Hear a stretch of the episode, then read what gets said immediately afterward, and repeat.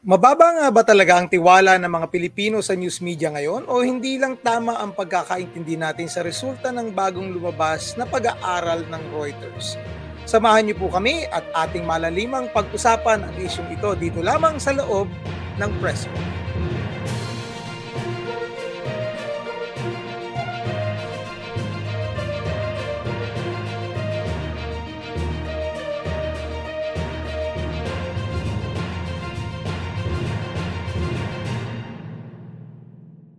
Isang magandang gabi po sa inyong lahat at welcome inside the press room kung saan ating pinag-uusapan ang mahalagang issue ng ating bayan kasama ang mga reporters at newsmakers ng ating bansa. Ako po si Romel Lopez, ang Associate Editor ng Press1.ph at kasama ko po rito sa loob ng press room ang ating kapita-pitagang kolumnista, editor at large at Pulitzer Prize winner na si Manny Mogato. Hello Mogs! Good evening, Romel, at good evening sa ating mga tagapanig at taga-subaybay sana naman pong mahalagang pag-uusapan ngayong gabi. Oh, may mga nagtatanong kagad dito eh, yung ating uh, minamahal na kaibigan na si Jonathan Trinidad, uh, ating loyalist na parating kasama natin dito sa The Press Room. Ang sabi niya, mga boss, ano nangyari sa inyo last Saturday? Actually, yun ang una ko ipapaliwanag, Jonathan, kung bakit nawala kami last Saturday. Hindi naman kami nagtampo. Nagkaroon lang ng technical problems at hindi na ayos yung aming ano, uh, stream that day. So, dapat kasama din natin, pangako namin, di ba, nagkaroon din ng problem nung the week before that, di ba, Boss Manny, pinag-usapan oh, natin yung si, uh, si Budget Babe. Budget Babes. Oh. oh, si Saiza. Pero pagpapatuloy po natin yan sa mga susunod na episode natin. So, maraming salamat, Jonathan, ha? hindi mo kami iniiwan.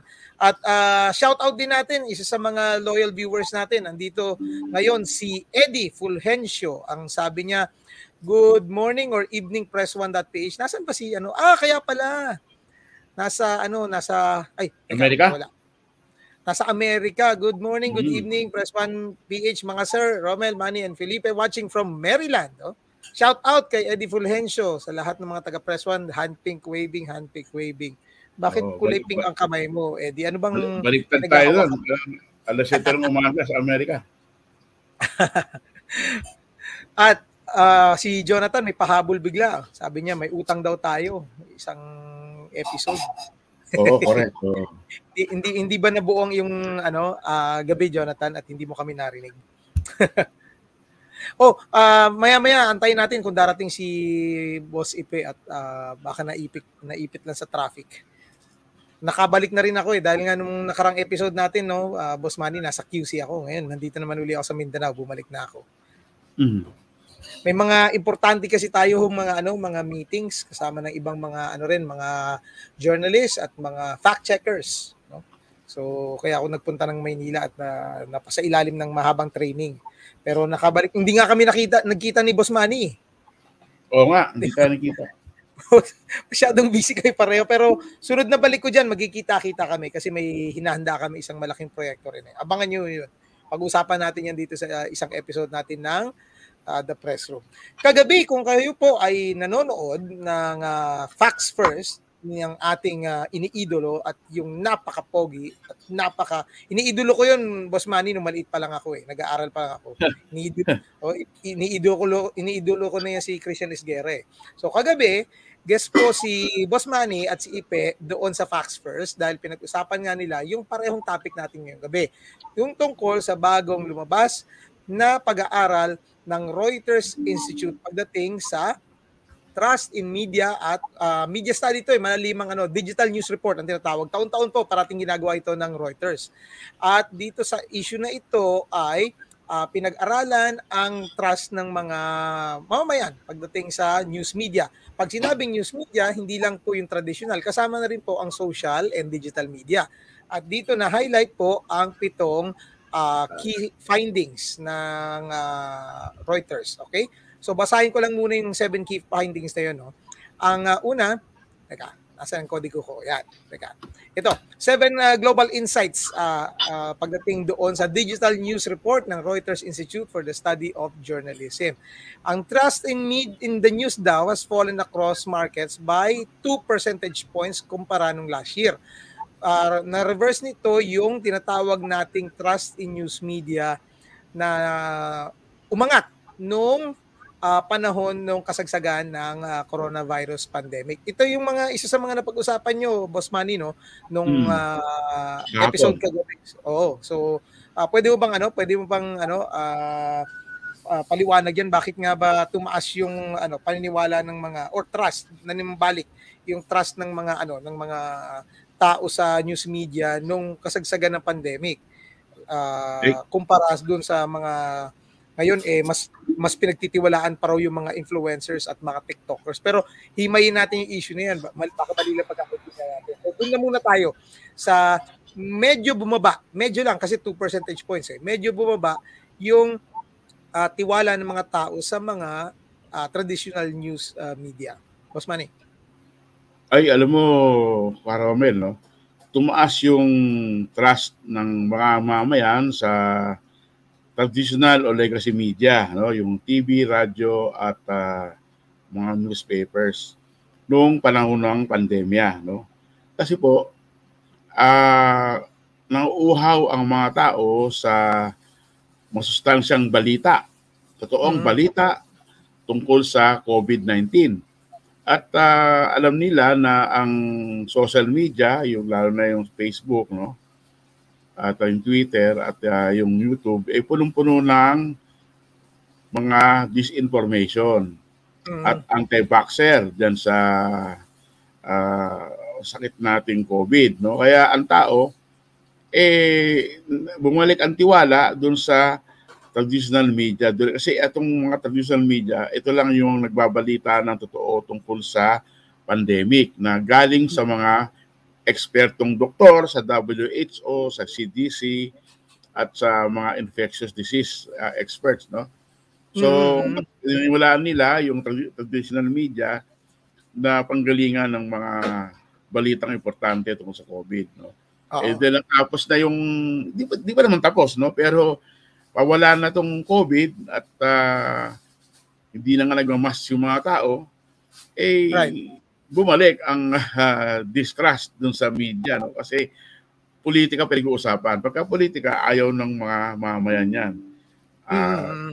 Ayaw nila ng politika dahil toxic daw at uh, naisira ang araw nila. Kaya yun, bumaba uli yung trust rating ng media. Pero alam mo, sa isang banda, ang Pilipinas hindi bumaba ang trust mm-hmm. rating sa media. Umangat siya bagya ng isang 1 percentage point, no? Kasi last year 37 eh, ngayon 38 na. So umangat pa, hmm. no? So bilang ang Pilipinas sa iilang bansa, no, na tumaas ang rating. Kasi alam mo yung Reuters Institute, nag-survey yan sa 46 countries in 6 continents, no? Since uh, uh, 2011 ba? Kasi ter, kasi uh, ano ngayon eh, 14 years na ata eh, o 12 12 years nang naggumagawa ng survey itong Reuters Institute. No? Hmm. Uh, sabihin ko lang sa ating mga tagapakinig na ang Reuters Institute po, eh hindi po yan yung Reuters News Agency. Right. No? Uh, na oh, dating pinagtatrabuhan ni Boss Manny. Oo, yung, yung Reuters, yung Reuters Institute, eh eskwelahan po yan sa Oxford. Hmm. No? Uh, kaya lang, yung parang uh, endorser nila, yung nagsusuporta dyan sa eskwelahan na yan, eh yung Reuters Foundation. Mm-hmm. No? So kaya naging Reuters Institute on Study of Journalism sa Oxford University. Kasi right, kung oh. kung Reuters Institute lang kulang, no? Kaya Reuters oh. Institute for the Study of Journalism. Study of, yan. ISJ. Yan, oh, yan po yan. Pero hindi po yan yung news agency. Oh. oh magkaiba sila. Mm. Magkaiba, oh. So, doon uh, Boss Manny no sa may uh, lumabas na balita uh, na mas uh, pinagkakatiwalaan pa raw ng mga uh, tao yung uh, influencers at social media personalities kaysa mga journalists. I think mali lang din pagkakaintindi nun eh kasi sa isa sa mga ano mga notable discoveries dito or, or findings sa study nito is ma- actually mas bumag uh, 30% uh, ang lang ang uh, nagsabi na yung kanilang mga storyang nababasa sa social media kasi nga lumabas na mas maraming nagbabasa ng kanilang balita through social media kasi nga yun ang entryway kumbaga sa mga websites ng mga news organizations. So through social media, Facebook, TikTok, Twitter, ganyan. Pero uh, mas uh, skeptical ngayon ang publiko pagdating sa algorithms kasi nga yung kung mga algorithms ang nagbibigay uh, at nagre-recommend kung ano yung mga babasahin nila okay? Mm. para sa news media mas bumaba yun. Ibig sabihin mas gusto ng mga tao na mas may control sila sa kung ano ang kanilang nababasang uh, news and information online. In fact uh, dito yung gusto kong i-highlight uh, Boss Manny. Sa weekly use number one ang GMA network with 53% Uh, kasi nga naman, wala silang kalaban pagdating sa broadcasting, sa free TV. Pero nakakagulat na ang ABS-CBN, uh, like TV Patrol, ANC, sa Kapamilya Channel, nasa 41% kahit wala silang uh, uh, franchise, di ba? Pero itong malaking pero dito, pagtingin mo, pag nag-scroll down ka ron sa may graph dito about sa weekly reach offline at yung weekly news ng mga tao is yung mga government stations or even yung mga network na or mga news organizations na perceived na mas ma, mas loyal or mas malapit sa administrasyon kahit ng panahon ng Pangulong Duterte or ni Pangulong Marcos eh nasa may bandang ibaba kagaya of course nitong PTV News na ano na uh, government station 10% lang ang ang weekly news. So anong ibig sabihin nito uh, Boss Manny pagdating sa ganyang klasing discovery ng study na to na kahit na uh, may may ano may may algorithm hindi rin naman na, na, nakokontrol pa rin ng mga tao kung ano yung gusto nilang basahin eh no at i-consume. At kahit na siguro tuloy-tuloy ang propaganda, 'di ba? Pagpapabango ng mga politiko pagdating sa kanilang mensahe, pero makikita natin na mas uh, in control pa rin ang mga tao sa kung ano ang kanilang babasahin. Ay kasi Romel, hindi lang naman news ang pinapanood ng tao eh. Mm-hmm. Uh, mas malaking bahagi diyan sa, sa sa panonood ng tao ay entertainment, no? Right, oo. So mga artista, mga telenovela, mga teleserye. So talagang kaya malakas ang GMA at ang uh, ah, ABS-CBN. Ito lang yung dalawang stasyon na may naglalabanan pagdating sa teleserye no? Mm-hmm. Mga entertainment.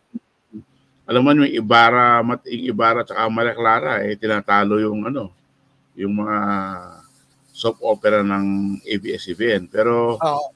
malakas pa rin yung uh, Dirty Linen, Ironheart at uh, Batang Quiapo ng uh, ABS-CBN. Kaya Kabisadong siguro, kabisado ni Boss Manny.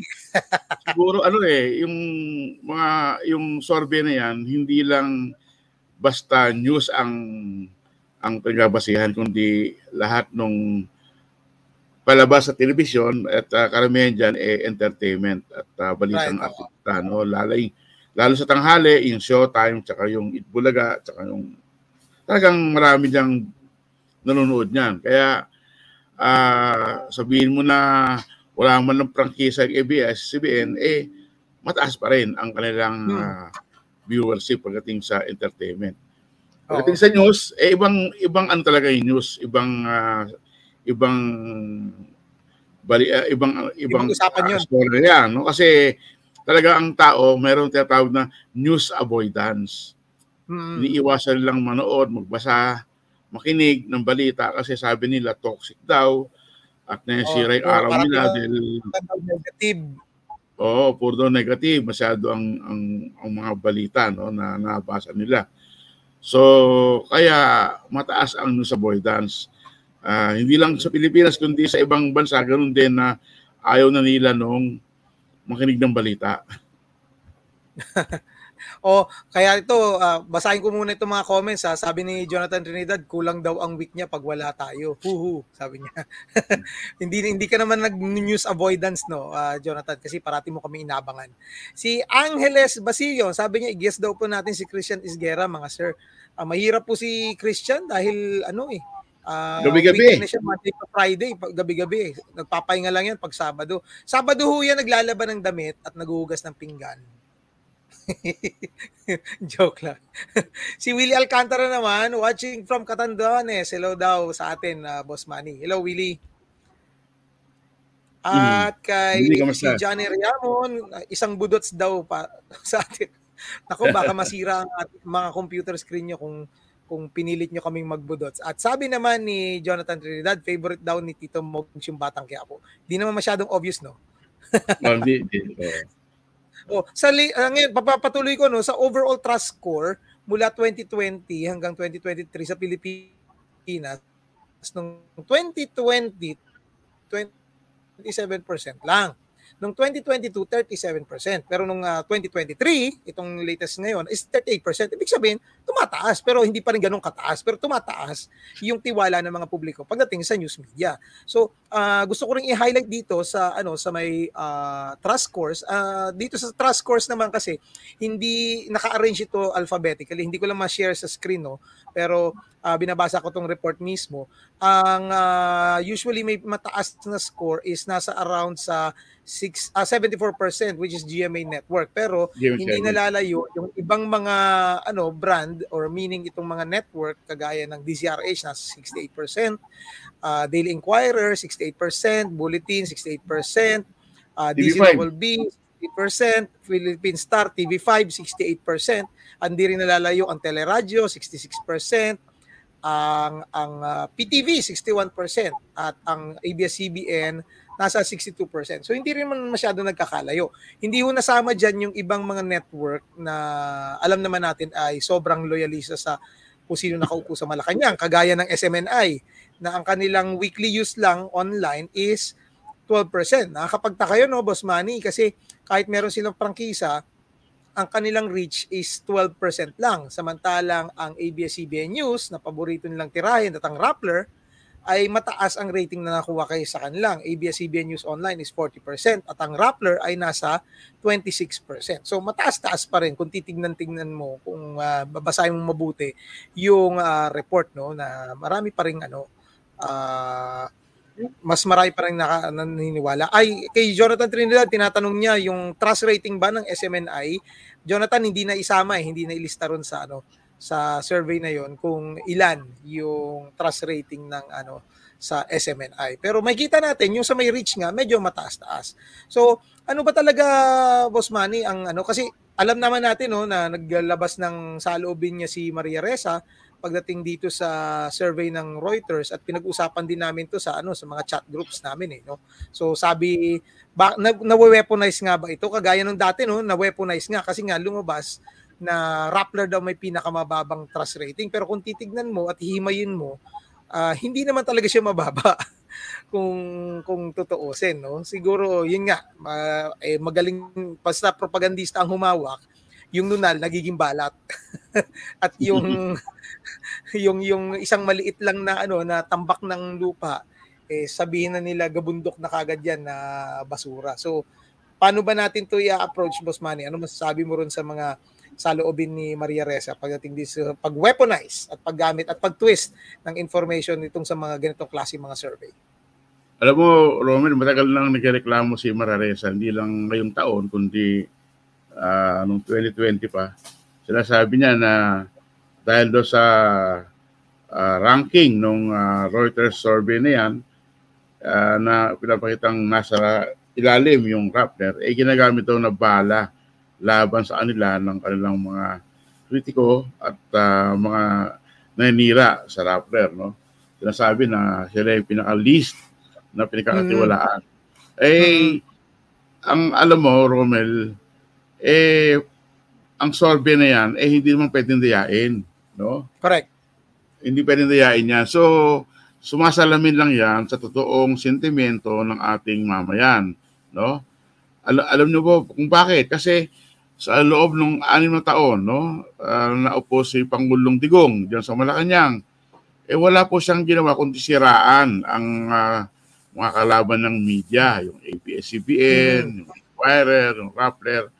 Kaya sa dami ng kanyang supporters at eh, siya yung popular na leader nung panahon niya, eh naniwala sa kanya at uh, pinaniwalaan nilang bias at hindi uh, patas itong Raptor sa pagbabalita. Kaya, yun, talagang baba ang post rating. Boss Manny, hindi nga ba talaga patas yung ABS-CBN, Rappler, Inquirer, Philippine Stars? Yeah, hindi nga ba uh, pagbabalita ka sa Pangulong Duterte? Ano ba ibig sabihin ng patas? Al- At para mo, malagay natin yung better context na Hindi ba naging Alam mo kung, patas ang babasa, kung babasahin mo, kung sabihin mo, ano, kung kakaroon ka ng content analysis, yan, kon- dun sa ginagawa ng Rappler at ng ABS-CBN tungkol kay Pangulong Duterte, eh halos parehas naman at pat, patra sila. Kasi pinapakita lang nila yung good and bad no sa Mm. stasyon. Kaya lang ah yung kaya lang si Bing nga iwas pa eh. Kaya iwas sa batikos eh, no? Hindi nga sila gaano bumabatikos kay Pangulong Duterte nung nung last years in office ni Pangulong Duterte. Pero dahil sinasabi ni Duterte na kaaway niya ang mga Lopez at kaaway niya si Maria Reza, dinimanda pa niya, no? Dinimanda pa ng ilang tao si Maria Reza at ah, sinisiraan niya ng Pangulong Duterte at uh, pinagbabawalan niyang mag-cover sa Malacanang, eh talagang naniwala, naniwala mga tao kay Pangulong Mm. Duterte na hindi patas ang dalawang ito. Pero kung tutuusin, mga kaibigan, patas po ang media na yan, ang Rappler at ang Mm. ABS-CBN. Kasi po, yan ang aming anak buhay. Yan po ang aming trabaho, yan po ang aming role sa ating lipunan na bumatikos kung may mali at pumuri kung may tama. eh kaso, nung panahon ni Pangulong Duterte, sangkatutak na kamalasan at kawalangyaan ang ginawa nila, e biro mo, pandemic na, nagnakaw pa sa Parmali. Tapos paninira lang daw yun dahil Oo. ah, yung tungkol sa Parmalee. So hindi pala hindi pala ano ganun pala yon yung yung yung brand ng kanilang tinatawag na journalism eh yung kagaya ng ginagawa ni Kibuloy sa kanyang network na walang pwedeng ah, pansinin na mali. Dapat pupurihin Mm. lang. Yun po ba yung klase ng journalism na gusto ninyo? So kaya kaya siguro diyan din ba natatie up ah, Mogs ang tinatawag na phenomenon na news avoidance kasi ayaw nila nakakarinig ng mga batikos? Tama ka, Karo Omen, kasi alam mo may isang survey na ginawa, yung Pulse Asia. Sinasabi nila na ang mga Pilipino eh ayaw na binabatikos ang ating gobyerno, no? So dapat daw kampihan. Eh siguro itong mga na-survey ng Pulse Asia ay tiga China, hindi naman tiga Pilipinas. Kasi yung mga, yung mga tiga China, wala ka daw makitang batiko sa media nila kundi puro papuri kay Xi Jinping at sa Communist Sa North Party. Korea, ganun din. Sa Russia, Oo, ganun din. eh, gusto ata ng ating mamayan na mahilong tulad tayo sa China, no? Hmm. Na puro puri lang. Eh, paano kung may mali? Sino ang tatama niyan? Sino ang kasabi ng mali? Hindi naman pwedeng ordinaryong tao lang, no? Hindi, yan po ang role ng media dahil sila po ay tinatawag nating watchdog, di ba? Tagabantay Mm. ng ating bayan.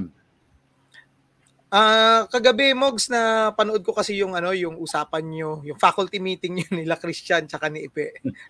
Kaya ako po tinawag na faculty meeting kasi biro nga rin yun ni Christian kagabi kasi nga si Mogs, si Ipe at si Christian ay ah, all belong to the Department of ah, Journalism sa University of Santo Tomas. Nasa UST rin po ako nagtuturo pero nasa ibang departamento ako. Nasa graduate school ako. So, kung may faculty meeting, sila-sila yon Kasi ang boss nila doon si Ipe eh, sa ano Yeah. sa USD journalism. So, yung yung po yung konteksto na sinasabi kong ano, ah, faculty meeting ba kung ano iniisip nyo. So, yung sa may usapan nyo kagabi is nabanggit yung media literacy na naman. Ah, alam mo, Boss Manny, nung nagkita tayo sa unang-unang ah, national ah, ah, forum on media and information literacy sa QC noong 2019 na nilaunch Kaya ng kay uh, Joey Elagada. Oo, kay Doc Joey Alagaran sa PAMIL, Mm. Philippine Association Ayun, for Media Information Literacy. Kasi kaklase ko ng graduate school si Joey. Oo. Ano, dun, dun din tayo una nagkita. Mm. Eh, pinag-uusapan na yung media literacy. So, ah, parang si Christian ata nagsabi noon kagabi na hindi rin kaya dahilan sa mababa ang media literacy ng mga Pilipino sa kung ano ba talaga ang role ng media kung kaya't meron tayong mga ganitong klasing responses na nakukuha sa survey. Palagay ko, Romel, hindi kulang sa media literacy, no? Kasi meron namang subject sa senior high, no? ng media literacy. Hindi lang siguro na ituro ng tama, no? At ang kulang, ang kulang eh yung tatawag nating critical thinking, no? Kasi kung ituturo mo sa eskwela eh i- i-memorize lang yung ano, i-memorize lang yung mga dates at pangalan ng nasa history no ng media, eh alam hmm. kwenta yan. Kailangan po, dapat pagka tinuturo natin ang subject na yan sa eskwelahan, eh pinag-iisip natin ang ating mga estudyante ng ano hmm. ang tama at mali. No? So, hmm. dyan po na de-develop yung critical thinking na sinasabi right. natin. At yan po ang ang susi para maiwasan natin itong mga fake news, itong mga disinformation. Kasi alam mo, karamihan sa natanso o natalisod at namubudol ay eh yung mga may edad na. No? Kasi naniniwala agad sa ganitong mga balita oh, sa social media. Tama. Eh, siguro yung mga kabataan, eh, medyo nag-iisip. No? At uh, alam nila yung tama at mali. Kaya lang talagang katingin ko, overall, ang ating lipunan ay kulang sa critical thinking. So, mm-hmm. kung ang mga kabataan ay eh, merong MIL sa, sa senior high, eh palagay ko sapat na yon. Pero tingin ko may may siguro may may mali eh na sa pagturo ng MIL. I think ito, ito rin isa sa kailangan gawin no uh, kung kung matadagdagan ko lang yan Mogs yung sinabi mo tungkol sa MIL. Uh, parati namin sinasabi yan eh sa PAMIL na MIL is a lifelong skill. So I think uh, kahit ang uh, news media kailangan din continuously i-educate ang publiko na ano ba talaga ang role ng media sa society. For example, uh, tumataas pala ang krimen like dito sa kinalalagyan ko sa Mindanao, tumataas ang street crimes na naman. Maraming na-hold up at maraming uh, napapatay, lalo na nare-rape. Eh kung yung nasa isip mo is dapat yung maganda lang binabalita, hindi negative, di ba? So ano yung ibabalita mo maganda? Ay, uh, si Mayor eh nag-open na naman ng panibagong ano, gym. O kaya may binigay na naman na ano, may, may feeding program si Congresswoman, o di ba? Naalala ko yun yung sinabi ni Congressman Garin, reklamo niya sa laban sa ABS-CBN kasi hindi raw kinocover ng kanyang feeding program. So kung gusto natin ganun lang yung lumalabas ng balita at hindi nilalabas yung mga balita, may mga patayan, tumataas ang krimen, eh biglang lumabas ka ng bahay at hindi mo pala alam na ganun ang nangyayari at nabiktima ka. Di ba? Mm. So sino ngayon sisihin mo? 'di ba? Mm. So hindi na uh, akala ba natin na ginagawa ng media 'yon para siraan ng Pilipinas? May mga narinig na akong ganyan eh, Boss Manny, mga kapitbahay ko pa sinasabi. Sa China ang ganda-ganda kasi hindi nila nire-report yung pangit sa bansa nila. so in the long run, hindi mo alam, 'di ba? Parang parang sinabi mo na rin na hindi mo pinapakita yung mga hindi mo alam yung mga kabulukan na nangyayari sa tinitirhan mo kasi nakatingin ka lang doon sa kung ano yung maganda at mga inaano mo lang uh, mga mga gusto mo lang makita. Okay? Uh, basahin eh, ko lang tong comment. reality, di ba? Ano yun no? reality, Romel eh. Hindi right. mo pwedeng hindi mo pwedeng ano, hindi mo pwedeng itago, no? O sugarcoat, no, yung nangyari sa ating paligid, no? Mm, tama. Ayun nga yung sinabi ni ano kanina ni uh, Jonathan Trinidad ang, sinas- ang gusto ang sabi niya eh gusto lang daw kasi ng mga Pinoy may sugar coating o pinapaganda, pinapatamis yung pangit na balita. Paano ba natin patatamisin ng balita? For example, yung nangyari sa Yolanda, di ba? Ilang libo yung namatay. Paano pagagandahin yun? Yun na totoo eh. Maraming namatay. At at at uh, kababayan din ng gobyerno na hindi tayo nakapaghanda kaya nangyari yung ganung sakuna. Okay? So, comment naman ni Eddie Fulgencio, Sir Romel, Mani, ako graduate din sa UST. Di ko nasasabihin ko anong year. BSc Banking and Finance major. Patay mo sabihin, madaya ka, Eddie. Kami, nagsasabi kami rin ng Boss Manny. De, biro lang, biro lang. So, uh, Boss Manny, ito rin sa may ano pala, sa may uh, study, no, yung sources of news, unti-unting, ah, mas mataas na ang social media kaysa sa mga traditional media. Ang uh, online uh, media, meaning yung mga websites kagaya nito sa Press One, is 86% na ang nagsabi na yun ang kanilang source of media. 70% naman nagsabi social media. Ibig sabihin Facebook, Twitter, TikTok ang kanilang tinitignan. Medyo bumaba ang ah, TV. Nasa 52% lang. Uh, nung 2020, early 2020, nasa 66% siya. Pero itong uh, mas, uh, I think alam na natin to, Boss Manny, no? matagal na eh na ang print eh pababa na pababa. Nung 2020 is 22% siya, ngayong 2023, 3 years after, 14% na lang mas bumababa. Pero hindi hindi na ba relative or, or, or I mean hindi na ganun ba kaimportante ngayon ang print medium sa diskurso natin lalo na sa role nila sa journalism. Iba kasi ang ano, ang ang uh, pagsusulat din sa print media, di ba? At iba rin sa online. Mm. Ito si Boss Manny, around to si Boss Manny. Kaalaman lang po ng ating mga manonood kasi nakailang dyaryo na yan si Boss Manny. Ngayon, online si hmm. Boss Manny. Palagay ko ano eh, mali kasi yung ano, yung yung survey na yan kung wala kang context. Talagang mawindang ka no. Pag sinabi mo kasing bumaba na to 14% ang nagbabasa ng dyaryo. Totoo 'yon na konti na lamang mm. ang bumibili ng dyaryo, no? Kasi mahal eh. Correct. Eh, kung tutuusin, kung tutuusin, ayaw na yung magbayad ng Pilipino. So, right. imbis na bumili ng dyaryo, babasahin na lang sa internet o sa social media. Mm. Kasi alam nyo, yung, mm. yung Inquirer, yung Philippine Star, at yung Manila Bulletin, eh nabasa na rin sa Facebook, sa Twitter, Oo. at kung saan-saan pang platform, no? Pati nga mm. sa, sa, sa TikTok, mayroon na rin nandiyan ang mga news agencies, no? Tulad ng ABS-CBN, GMA at TV5, nasa TikTok na, no? So, hindi ibig sabihin na bumaba yung nagbabasa ng dyaryo, yung physical na nagbabasa, eh wala nang nagbabasa ang Pilipino. Kundi Oo. lumipat lang ng plataforma. Imbis na physical newspaper ang hawak, eh cellphone o tablet o computer. Yan. Oo, oo, oo. Ah, uh, gusto ko lang din i-emphasize no Boss Manny, dito tayo sa press 1 is bakit nagtataka baka nagtataka yung mga tao no hindi regular ang labas ng mga balita natin kasi ang principle ang prinsipyo po namin dito sa press 1, ng tinatagang press 1 is we'd rather be right rather than be first. Kaya hindi kung titingnan niyo po sa social media accounts ng press 1, hindi kami kagad nagla, hindi kami nag-engage sa mga breaking breaking bibihira ho unless Lindol kasi hindi namin kailangan i-fact check 'yon at bigyan ng tamang konteksto. So ito yung ano, ito yung mga eh. prinsipyo na nadala ni Boss Manny tsaka ni Ipe nung isa sa mga ano mga founders sila Ipe eh tsaka si Manny. Kami kami nung nag-start kami nung Press One. At yun ang inisip namin na bakit ano ba yung magandang ano uh, dahilan bakit kailangan natin magtayo na naman panibagong isang panibagong news organization. At ito po 'yun. Okay? So uh, maraming salamat sa inyong tiwala at uh, sinusundan nyo kami. So, konting ano lang, konting pa-promote lang yan sa Press One. Basahin ko lang to, Boss Manny, yung sinabi ni mm. Eleanor Bautista. Kaya po believe ako sa talakayan nyo kasi po sobrang linaw ng paliwanag nyo at talagang totoo. Wow! Thank you naman po, Miss Eleanor.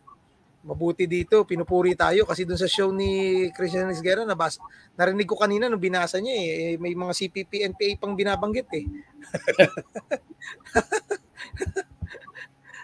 So, uh, basahin ko rin dito no sa ituloy ko tong pagbabasa ng report uh, sa Pilipinas na binasan uh, na ginawa at sinulat ng ating kaibigang si Yvonne Chua ng uh, University of the Philippines. Uh, dito sa may bandang uh, huling banda ng kanyang report, ang top social media and messaging apps na pinanggagalingan ng mga balita ng mga Pilipino na na-survey ay number one pa rin po ang Facebook at 72%. May, bumaba po siya ng 1 percentage point kumpara nung last year. Ang very uh, dramatic po ang increase dito. Number 4, nasa number 4, ang TikTok with 21%. Umangat po siya ng plus 6 percentage point. Napakataas nun. Pero uh, makikita natin na sa balita, nandito pa rin ang number 2, YouTube, which is 55%, at Facebook Messenger, which is 33%. Malayong ikalima po ang Twitter, 16%, at ang Instagram, maniwala kayo, uh, ginagamit din sa balita ang Instagram, at 14%. Ano masasabi, masasabi mo rito, Boss Manny, pagdating sa ano? Sa, yun nga, dip, na, sabi mo na kanina dahil ang hanap ng mga tao ay eh, libre. Eh bakit ngayon ang TikTok ang pinupuntahan ng mga Pilipino pagdating sa balita? Bakit tumaas? Alam mo kasi ang TikTok, isa rin sa nabang... Pambata yan. Sige, Boss Manny. Yung, kasi, yung TikTok kasi pambata yan. No? Karamihan nung karamihan nung uh, um, nag-access ng TikTok eh mga Generation Z, no? Generation mga millennial, generation uh, Y and Z at uh, yung ano nga, yung bagong mga sibol ngayon ng kabataan, uh, karamihan ng mga tanda na sa Facebook pa rin, no? Hmm. Kaya hindi ibig sabihin na uh, nasa TikTok ka, puro sayaw-sayaw lang, no? Kasi ngayon yung yung ABS-CBN, GMA7 at TV5, eh ginagamit na rin yung TikTok para right. i-promote ng kanilang mga balita. Kasi alam nila nandun ang kabataan, no? Mm-hmm. So, uh, sa darating na panahon, eh siguro magiging number one na yung TikTok kaysa uh, Facebook at uh, mm-hmm. Twitter o YouTube, no? Pero uh, across all board no ng social media eh talagang tumataas yung kanilang uh, numero no compared mo sa uh, traditional newspaper, TV, radyo at uh, yun. Mas mababa kasi mas accessible ang social media kasi kung may cellphone ka, no? Mm, eh mabasa mo kagad. O eh mm hindi naman pumupunta sa mga website yung mga Pilipino eh. Doon sila pumupunta right. sa social media. Hmm, tama. Ah, uh, basahin ko lang itong ano no, uh, isang comment ni Arn Apple. Ang sabi niya, Boss Manny, nakakapagtaka, hindi po na ibabalita sa media yung pagkasangkot ng kapatid ni Lisa Marcos sa onion smuggling. Nasangkot nga ba? yun yung... Yan ang balita yan. Hmm. Nabalita naman yan, in fairness, no? Binalita nga, naman Alam yan. ko may balita yan eh. Oo. Pero kaya tanong, tanong si... kung nasangkot siya ba talaga yun? Diba? Isa rin yun. Kaya careful din kami. Careful din ng mga journalists. Talaga bang may ebidensya siya? Oo. Baka mamaya ingay lang din yun. Pero kung may ingay man, kailangan syempre may mahawa kaming matibay na ebidensya bago namin ilabas. Kasi yan po isa sa ginagamit laban sa amin. No? Tandaan niyo po ang uh, libel law cyber libel. So, delikado kami. So, kay Arn Apol uli, sabi niya, parang hindi na ganun kaaktibo yung investigative journalism. Kailangan kailangan po natin ng fact-based news reporting at hard truth. Nabanggit nyo nga rin to, yung, ano no Boss Manny kagabi sa usapan niyo with Christian Isguera, mayroong isang network mm. na masyadong ano play safe, masyadong pa ano eh pa pakyut dun sa administrasyon eh. Natatakot yatang masilip yung franchise. Hindi, um, alam mo na kaya sila takot, baka bawiin. Kasi di ba may, may claim may claim yung mga Marcos eh sa network na yun. Oo eh. nga eh, naalala ko yun eh. Kine-claim ni dati uh, si BBM, di, claim niya pera daw nila yung pinangbili doon eh. Oo. Oo. Kaya ninervous lang yung may-ari ng uh, management ng network na yan. Kaya sila sabihan na magdahan-dahan.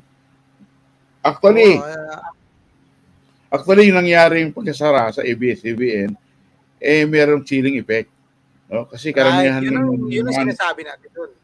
Karamihan ng mga networks no na commercial no uh, like GMA, TV5, no yung CNN, Solar, no eh nagdahan-dahan sa pagbabatigos sa ating gobyerno dahil uh, baka maga sila doon sa ABS-CBN na tinanggalan ng prangkisa, hindi na rin nyo. No?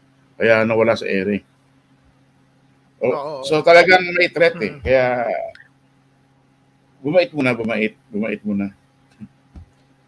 Pero kahit gano'n, no, Boss Manny, itong mga sobrang loyalista na mga uh, network, eh hindi naman umaangat yung kanilang rating. At ang All TV na alam na naman natin, eh, pag-aari ng uh, Duterte Marcos loyalist na si Manny Villar, hindi naman kumikita rin yung kanilang mga programa. Uh, nakuha na nila ano, yung, yung frequency ng uh, ABS-CBN sa kanila yung Channel 2. Pero yung mga programa nila hindi na great. Akala ko ba eh bankable star itong si Tony Gonzaga. Yung programa niya walang nanonood. Lahat ng eh, kahit si Willie Revillame yung kanyang show doon hindi rin nag-rating. Barely hindi nga umabot ng 1% yung rating nila pero 'di ba? Hindi na, na, na, nalulugi ang All TV. Ano ibig sabihin ito na na yung yung mga bumoto rin kay President uh, Matt Marcos na 31 million eh not necessarily naniniwala doon or gustong ipatronize yung content na pinoproduce na kagaya ng SMNI, PTV or ng ng All TV? Alam mo kasi itong ilang dating itong ilang network to ng SMNI, All TV at uh, uh, meron pang isa na religious station na wala naman sila gaanong content tulad ng content ng ABS-CBN at GMA na talagang pupuntahan ng mga mamayan para panonoorin, no? Hindi dahil sa maganda kwento, mm. kundi dahil sa mga artista, no? Mm. Eh karamihan sa mga artista ngayon ang kung titignan mo yung television ano, yung ABS at GMA, karamihan ng mga stars nila mga bata eh. Mga millennial, no? Mga mas bata pa, mga 18, 17, no? Eh, right, oh.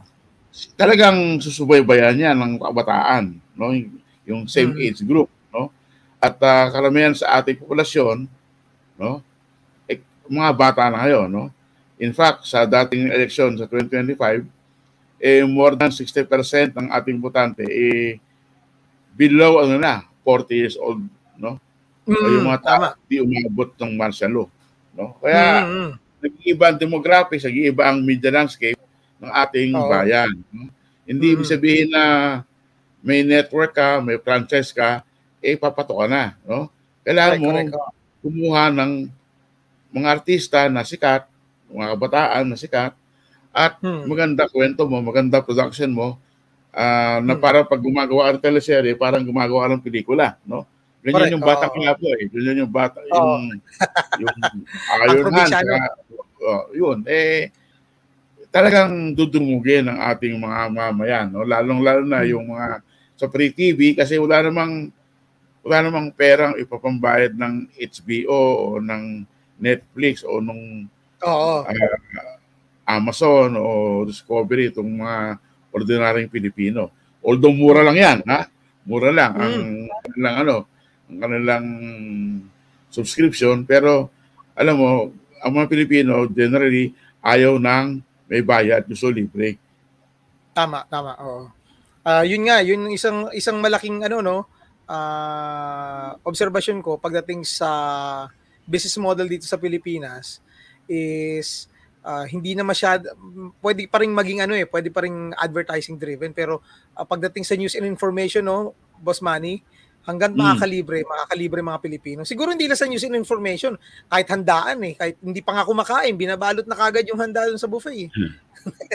Nag-uuwi Alam mo sa kagad. Amerika, sa Amerika, no, meron tinatawag na paywall, no? Right. Babasahin mo yung Bloomberg, babasahin mo yung New York Times, eh, ang mabasa mo kapiraso lang. Gusto mo basahin lahat yung storya, eh, magbayad ka.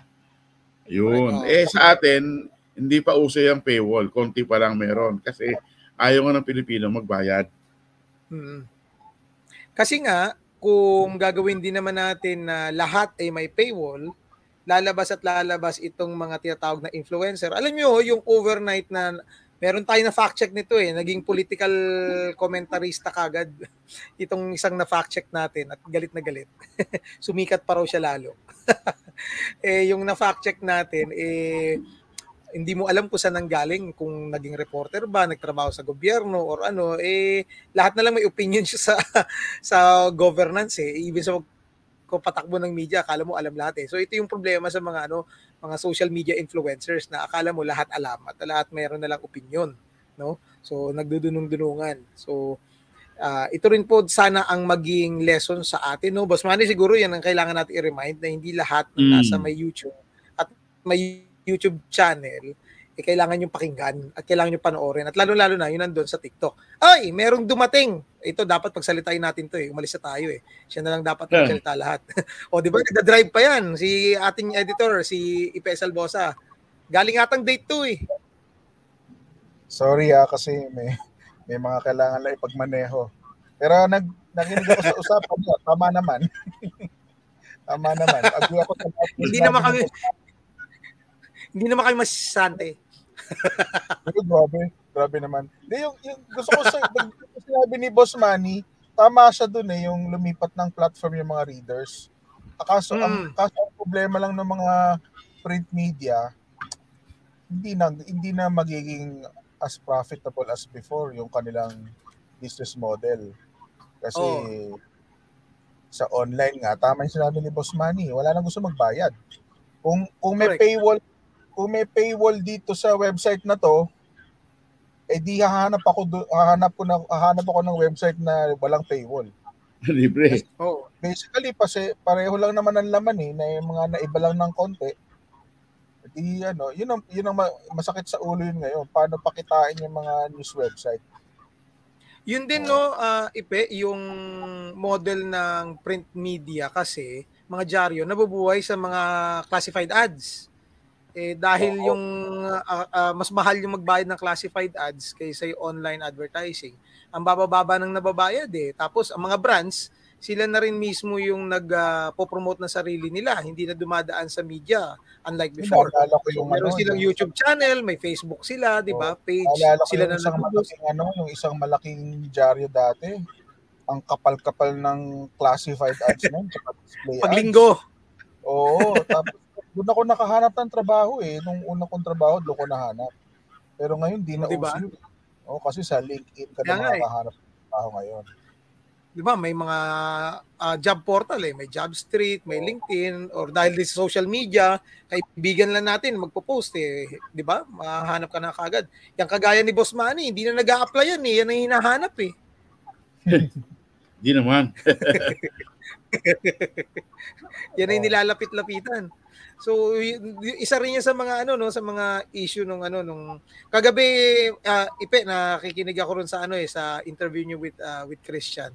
At isa rin sa mga napag-usapan nga na highlight mo yon yung ano balikan ko lang konti yung ah, avoidance news avoidance hindi kaya news fatigue lang din yon or dahil sa yung mga nanonood eh or nagbabasa ng media eh ayaw nila dahil ay yung idolo ko tinitira kaya ayoko diyan sa network na yan kaya bias yan Kalay ko maganda bang i-explore yung concept ng news avoidance sa qualitative aspect nun, palagay ko. Oh, kasi baka tama kay baka may halo rin siyang news fatigue. No? So at saka Mhm. palagay ko naman yung news avoidance, ano naman yan eh. Siyempre, ang tao hindi naman laging babag eh. No? Correct, So, oh. time na may, may time na balita, eh ano, ah may, eleksyon, lahat tayo ma- magharap ng balita, di ba?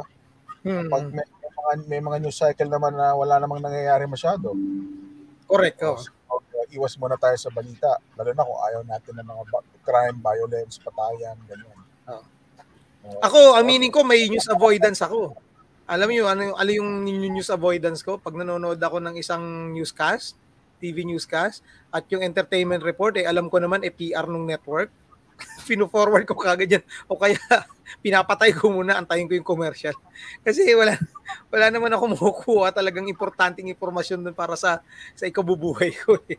Kaya iniiwasan ko yung mga ganong klaseng balita. Kasi alam mo naman, publicity lang ng network yan para i-promote yung artista nila. Minsan, ibabalita. Eh. Nagpunta raw, di ba? Balita ba yon yung mga artista nag, nag Holy Week sa ibang bansa? O kaya nag-Christmas sa ibang bansa? may, may news value din kasi yun eh, no? Yung, yung celebrity, eh, prominence.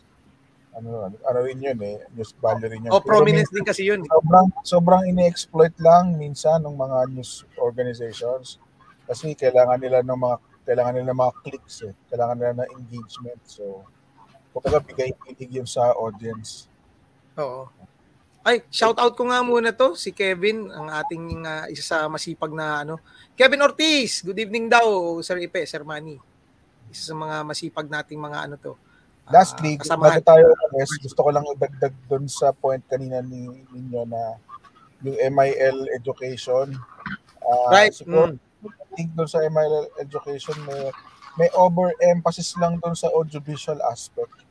No? Right, right, So, right, right. Medyo mga film video ang focus eh. Eh, I think many MIL educators will agree na hindi lang yun ang MIL. Right, oh. Marami yun At eh, marami. alam natin, nabang, nab- nabanggit ni Manny kanina na may mga si Manny ba yun o si Christian kagabi na may mga nagtuturo ng MIL na hindi naintindihan kung ano yung tinuturo nila. Pero ang mas importante dito, I think, no, uh, agree kayo rito, Ipe, and Boss Manny, na yung MIL is kailangan hindi lang within the classroom. Kailangan din maituro to as a lifelong skill at tuloy-tuloy. Lalo na yung mga mga nagko-consume ng uh, online media. Nagtaka ako, nagulat talaga ako, Ipe, no? Nung nasa Maynila ako, naglilibot ako ng Santa Cruz, pumasok ako sa ng convenience store. Yung isang tao, naka-on yung kanyang cellphone, full blast, naka-full uh, screen yung video at pinanonood niya yung quote-unquote balita daw. Obvious na binabasa lang, actually yung information na binabasa niya is galing lang din doon sa isang news network pero kiniklaim niya na sa her own babae. Tapos para may mga PowerPoint presentation lumalabas, yun yung mga pseudo news organizations. Doon naniniwala yung mga tao. Yun ang mga yun ang mga ano yung mga kalaban ng uh, legitimate news organizations. Kaya yung PAMIL, ano, member tayo ng PAMIL. So, malaking trabaho ng PAMIL to, ano, to Oo. elevate the MIL education quality. Uh, right. And yes, mga news organizations. About, about that. Every year, they have a conference, no? Right. Uh, to, to try to uh, uh, retool uh, MIL educators. So next time nga, imbitahan natin din si uh, Doc Joey or si Sir Arniel para ma-update tayo kung anong tinag- pinag-usapan tungkol sa MIL. So, uh, last stretch na tayo bago matapos yung ating programa. Boss Manny, uh, anong Opo. masasabi mo, uh, final advice mo sa ating mga manonood pagdating sa ay ito nga ulitin ko no yung uh, concern ni Maria Reza na mami-misuse yung mga ganitong klaseng survey, mga trust rating survey na matutwist ng mga quote-unquote influencers na alam naman natin eh bayad na propagandista ng mga politiko para tirahin ang legitimate news organizations. So anong may ipapayo mo sa kanila para mas maging critical uh, media consumers? Ay, alam niyo po yung yung pag-aaral, yung survey na ginawa ng Reuters Institute, eh tama naman po yan. No? Uh, siguro yung sa presentation lang, uh, nagkakaroon ng iba't ibang interpretasyon ng mga nakabasa at uh, nakakita ng mga datos na nandyan. No? Pero hindi ibig sabihin na may, may, may maling ginagawa ang Reuters Institute. No? Tama po hmm. yan.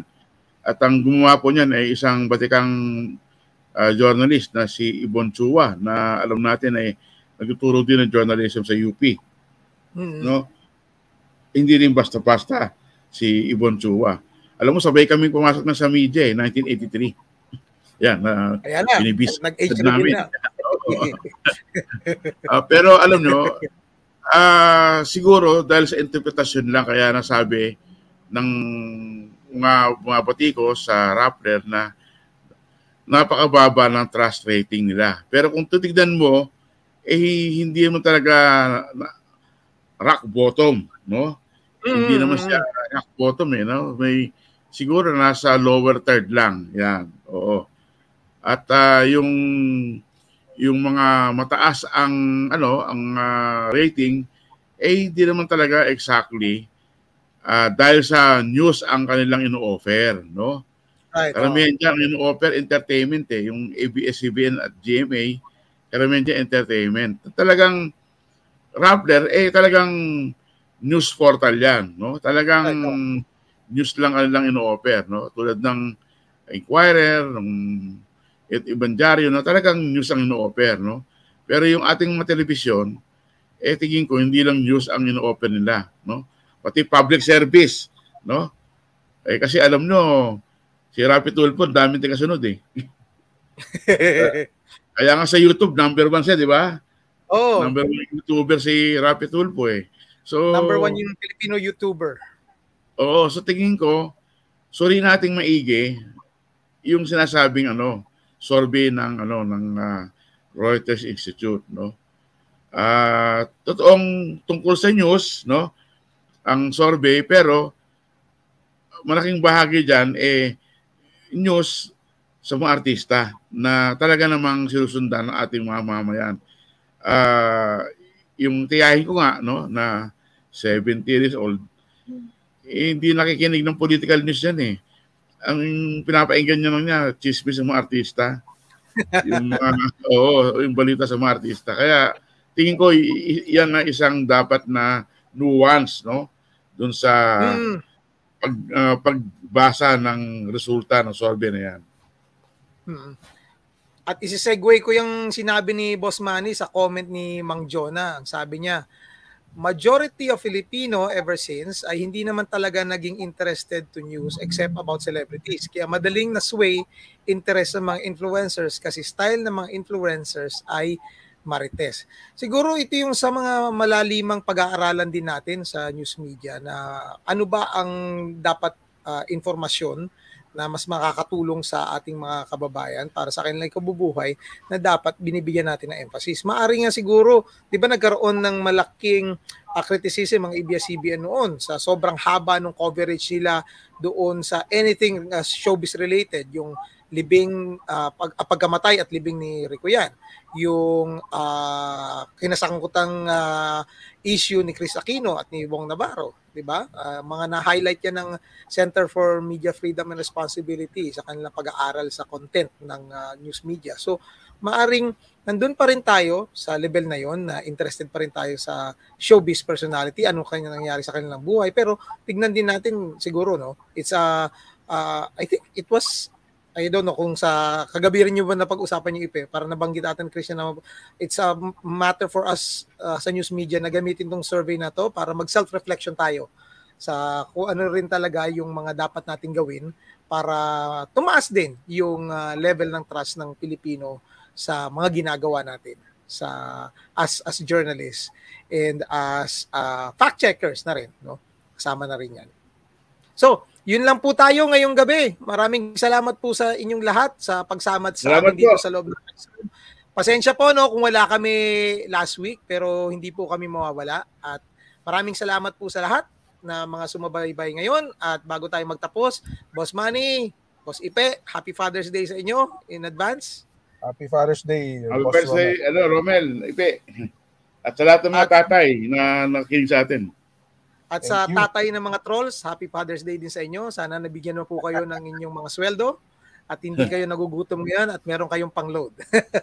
Maraming salamat po sa aming kasama ngayon sa press room, si Glyza, na aming intern from the University of the East. Nakasmile lang po siya behind the camera pero siya po ang aming kasama ngayon sa technicals. Maraming maraming salamat po Miss Lori Paderes sa pagsama sa amin dito. At hanggang sa muli po, samahan niyo po kami rito sa loob ng press room para mas malaliman natin mapag-usapang ang mga halagang issue ng ating bayan. Ako po si Romel Lopez, kasama si Ipe Salvosa at Manny Mugato para sa press1.ph. Maraming salamat po hanggang sa susunod na Thank linggo. you. God bless. Good night.